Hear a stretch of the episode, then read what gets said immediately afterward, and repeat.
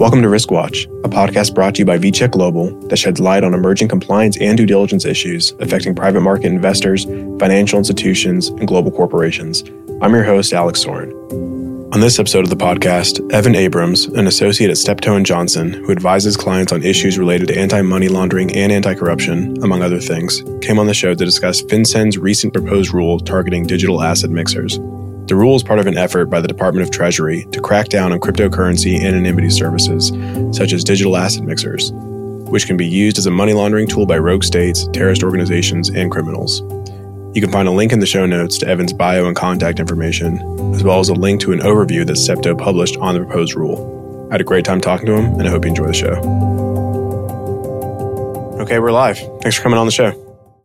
Sure. Thank you very much for having me. So, to kick things off, it'd be helpful if you could provide some background on how digital asset mixers work and how they've been used by illicit actors in the past. Sure. So, I think the important thing to keep in mind when thinking about mixers is that for at least most digital assets, there's a public blockchain. And so it's fairly easy to trace where transactions are moving.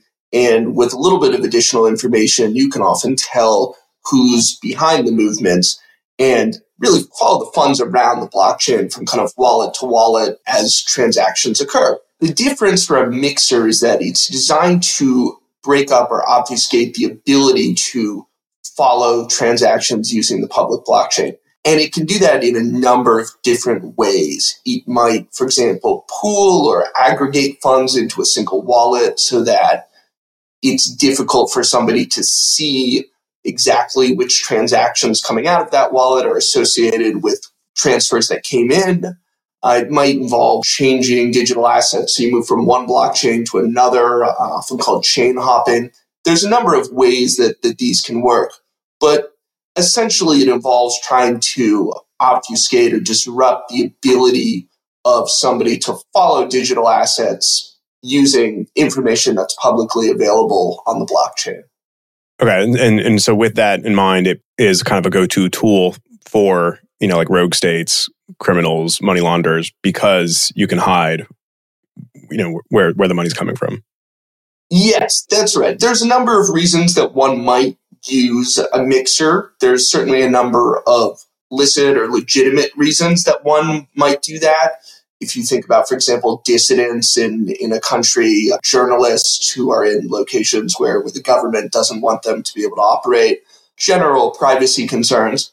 But there are also hackers, ransomware, all kinds of bad actors who have used these type of mixers to move assets around. And the goal is really just to disrupt the ability of law enforcement, of regulators to see where the assets are moving and, and try to disrupt what these bad actors are doing. And to clarify, digital asset mixers are illegal in the United States? Well, it's a good question in theory, you could probably have a compliant one, but it would it would involve having quite a bit of kind of centralized compliance that's associated with it. And so it would probably, in the eyes of, of people who want to use one of these mixers, undermine the kind of utility of it because the centralized actor would have to collect a lot of information. So it's a little bit hard to say categorically whether they're prohibited or, or they're allowed, but certainly a number of, of these types of mixers would have difficulty meeting the compliance obligations that are imposed by the Financial Crimes Enforcement Network within the Treasury Department and other regulators. So I guess to kind of like take a step back and visualize it for people who aren't familiar with, you know, the crypto world and how it works. Describe for us, you know, what this looks like in, in a real world scenario. You have a user on a crypto exchange platform that I think most people know you know what those are. They during like the the Bitcoin boom, everybody was buying some, and then they would essentially send money to a foreign digital asset mixer. It sounds like in most in most scenarios. Is that what we're looking at? It can be a little bit tough to say where some of these mixers are located. Some of them are fairly clearly located in foreign non-US jurisdiction. Some of them are decentralized or quasi decentralized in a way that it would be a little bit difficult to point to a specific jurisdiction and say that's where that mixer is located. But to answer your question, that's the right way to think about it. If you think about, take the example of, a, uh, of somebody who was a ransomware actor and, and received a bunch of money via a ransom, they would generally look for a way to be able to convert the digital assets they received as part of the ransomware into fiat currency so that they can go buy whatever it is they want to buy. And that's difficult to do if it's obvious that the tokens that they have, that the digital assets that they have are the proceeds of ransomware. So once they receive the ransomware in their wallet, they would need to find some way to try to obfuscate or make it unclear where those assets came from so that they could then go to, uh, say, a traditional exchange and be able to actually convert the digital assets to fiat currency and cash out in that manner. And so they would probably receive the assets in a wallet. They would, and they may go to a traditional exchange. They may go somewhere else. But that's the general kind of flow that, that would happen. Go to a mixer, go through that mixer, and then take the tokens they received on the other side. Okay, that's helpful. So, at a high level, what is the FinCEN proposed rule seeking to do? Sure. So, the FinCEN proposed rule is seeking to impose record keeping and reporting obligations on US financial institutions for transactions that have a touch point with these digital asset mixers. And it's using an authority from the USA Patriot Act in, Section 311 of that act, which allows FinCEN to impose additional requirements on either classes of transactions or foreign jurisdictions or foreign institutions that are deemed to be of primary money laundering concern. And this is actually the first time that FinCEN has found a class of transactions to be a primary money laundering concern. But essentially what they've said is that these type of CVC or convertible virtual currency, to use their parlance, CVC mixing transactions are a class of transactions of primary money laundering concern and is part of their effort to combat the risk that arises from that. They're seeking to impose additional record keeping and reporting requirements on US financial institutions. And when they do that, would that kind of take the form of, would one of the results of that be the traditional SAR type of notice? It's a good question. So this would be in addition to the SAR, the suspicious activity reporting filing obligations that financial institutions have. And in some ways, you might argue that it's a little bit redundant with that obligation, but this would be a separate reporting requirement with separate information that these financial institutions would have to collect and would probably go beyond what would be captured just with a SAR in a couple of respects. I think one, with respect to some of the data fields that are required to be reported. And then two, the proposed rule is quite broad. And so, at least as proposed, it would probably capture a lot of transactions that might not be flagged as suspicious by a digital asset exchange, and so might not necessarily go or result in a SAR being filed. Certainly, if there's a direct transaction to a platform that's known to be a popular mixer for bad actors, probably that's going to be flagged by most financial institutions and a SAR will be filed. But the way this proposed rule is drafted, it would capture that activity, but it would capture a, a whole range of other activity that involves mixers as defined in the rule, but a lot of platforms that most people in the industry wouldn't traditionally think of as mixers, platforms that are just decentralized exchanges or other decentralized protocols, for example. How does it work in terms of, you know, the way you're describing it? It sounds like it's going to create just mountains of more information in FinCEN's databases, you know, on top of what they already have. And my understanding with SARs is like that is kind of the way it works anyways. You know, it's not, it doesn't seem to me that the exchanges that this applies to are going to file a notice and that FinCEN's going to look at that and be like, all right, let's take action. It's more that one day when they're building a case or when they really need to do a, a, deeper dive investigation into something that's much larger, they have all this information in their databases. Is that accurate? Yeah, I think that's the right way to think about it. There have been increased efforts in recent years for FinCEN and law enforcement to review SARs as they are submitted, as they come in. But it doesn't always happen. And a lot of times where SARs really become useful to law enforcement is later on when they're investigating something. They go to look and see if any SARs have been filed that deal with the person that they're investigating. And then they are able to use that as an investigative tool. So for most SARs that are filed, if the financial institution submits it, they'll may never hear anything about it. I would say that's the case for, for the vast majority of SARs that are filed. For some small percentage, you may hear something, you know, months or even years later if it becomes relevant to an ongoing investigation. But it's not the case, generally speaking, that you would file a SAR and then you would fairly quickly hear from FinCEN or somebody in law enforcement about the SAR that was filed. I've seen some media uh, coverage of, of the proposed rule summarize the action as as you know the Treasury Department designating foreign cryptocurrency mixing services as money launderers and national security threats. Is that too harsh of a of a generalization, or is that at the heart of what this is? Well, I think the the difficulty in the proposed rule is how broadly they define CVC mixers and, and CVC mixing.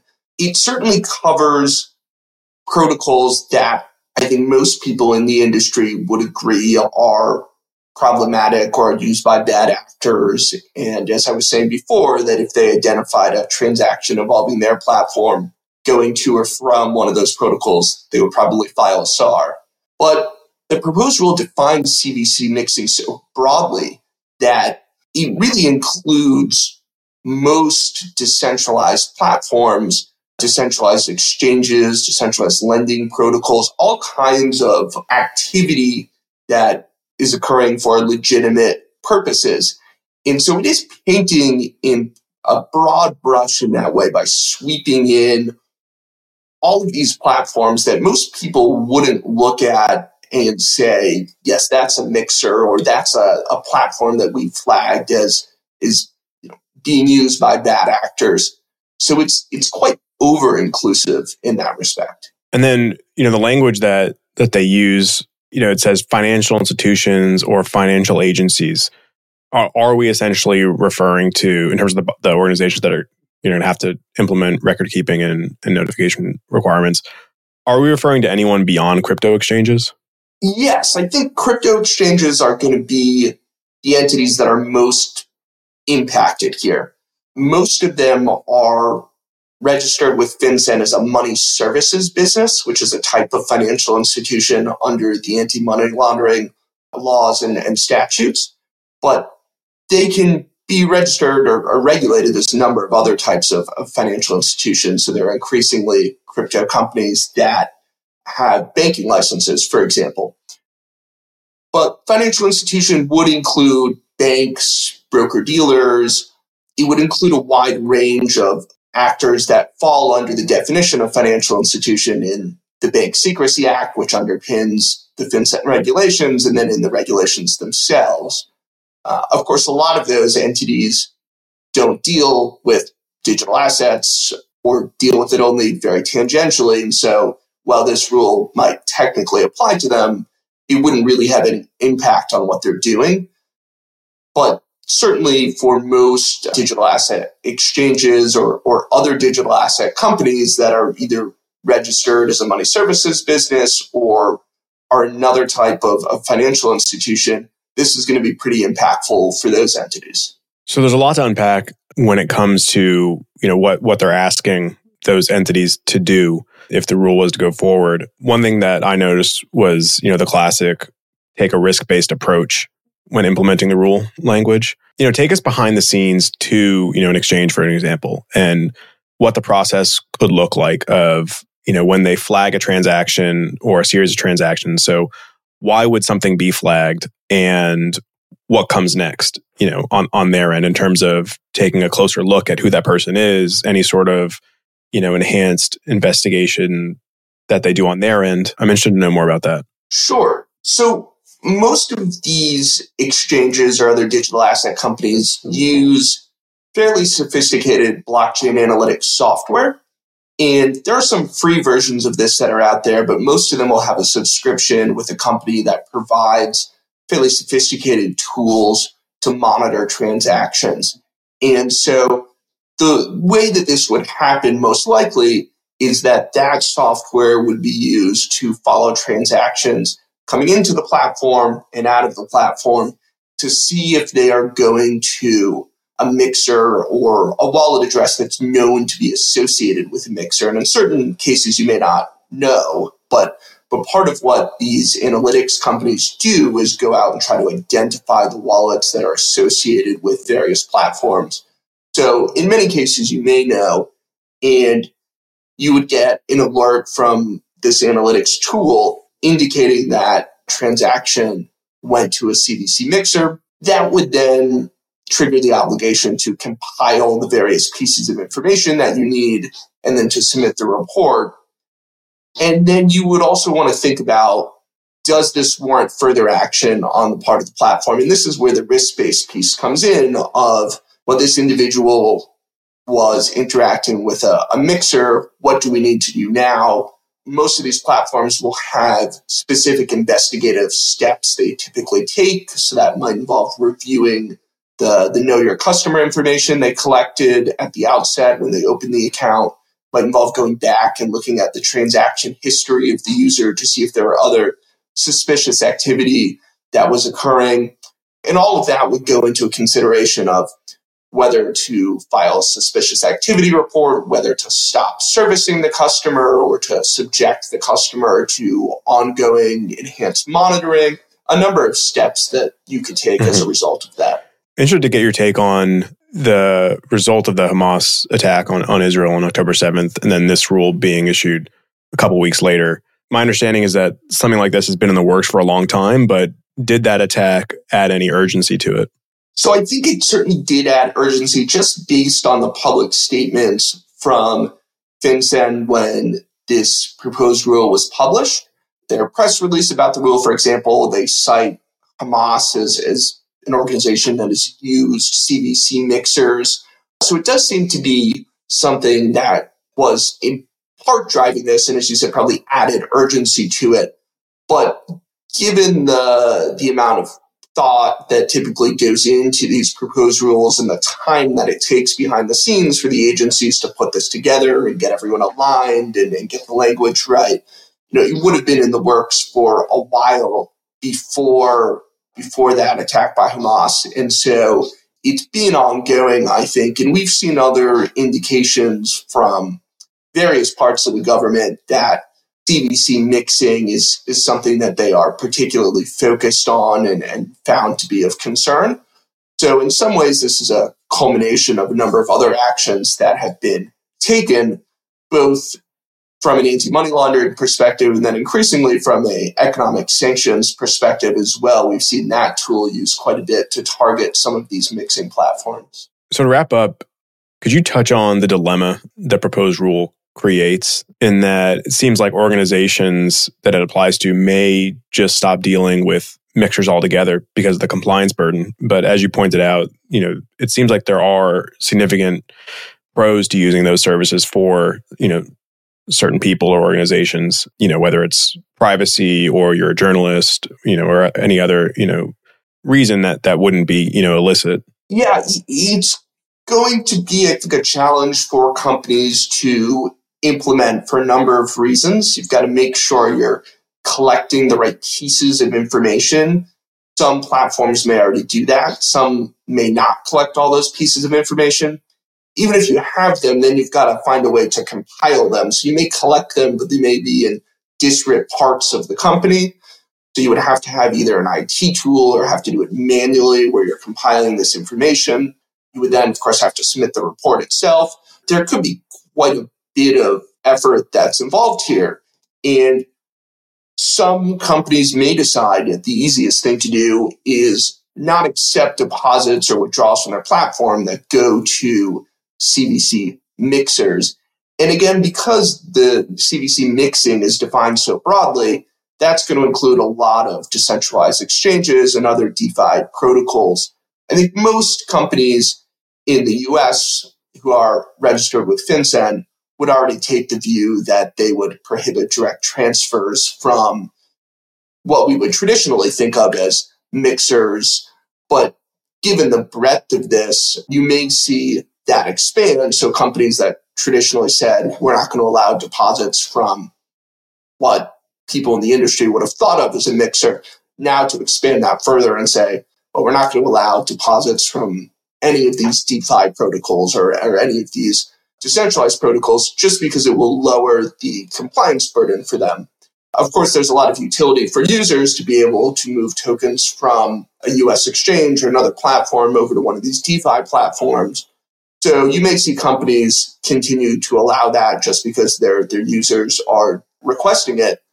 But there's certainly a tension there between the functionality that you allow on the platform and the increased compliance burden that can come along with that. Well, look, this has been really interesting. For anyone interested in getting in touch with you, your information is going to be in the show notes, a link to your bio and contact information for organizations that could need your help. And there'll also be a link to the piece that, that you co authored on, on the Steptoe website.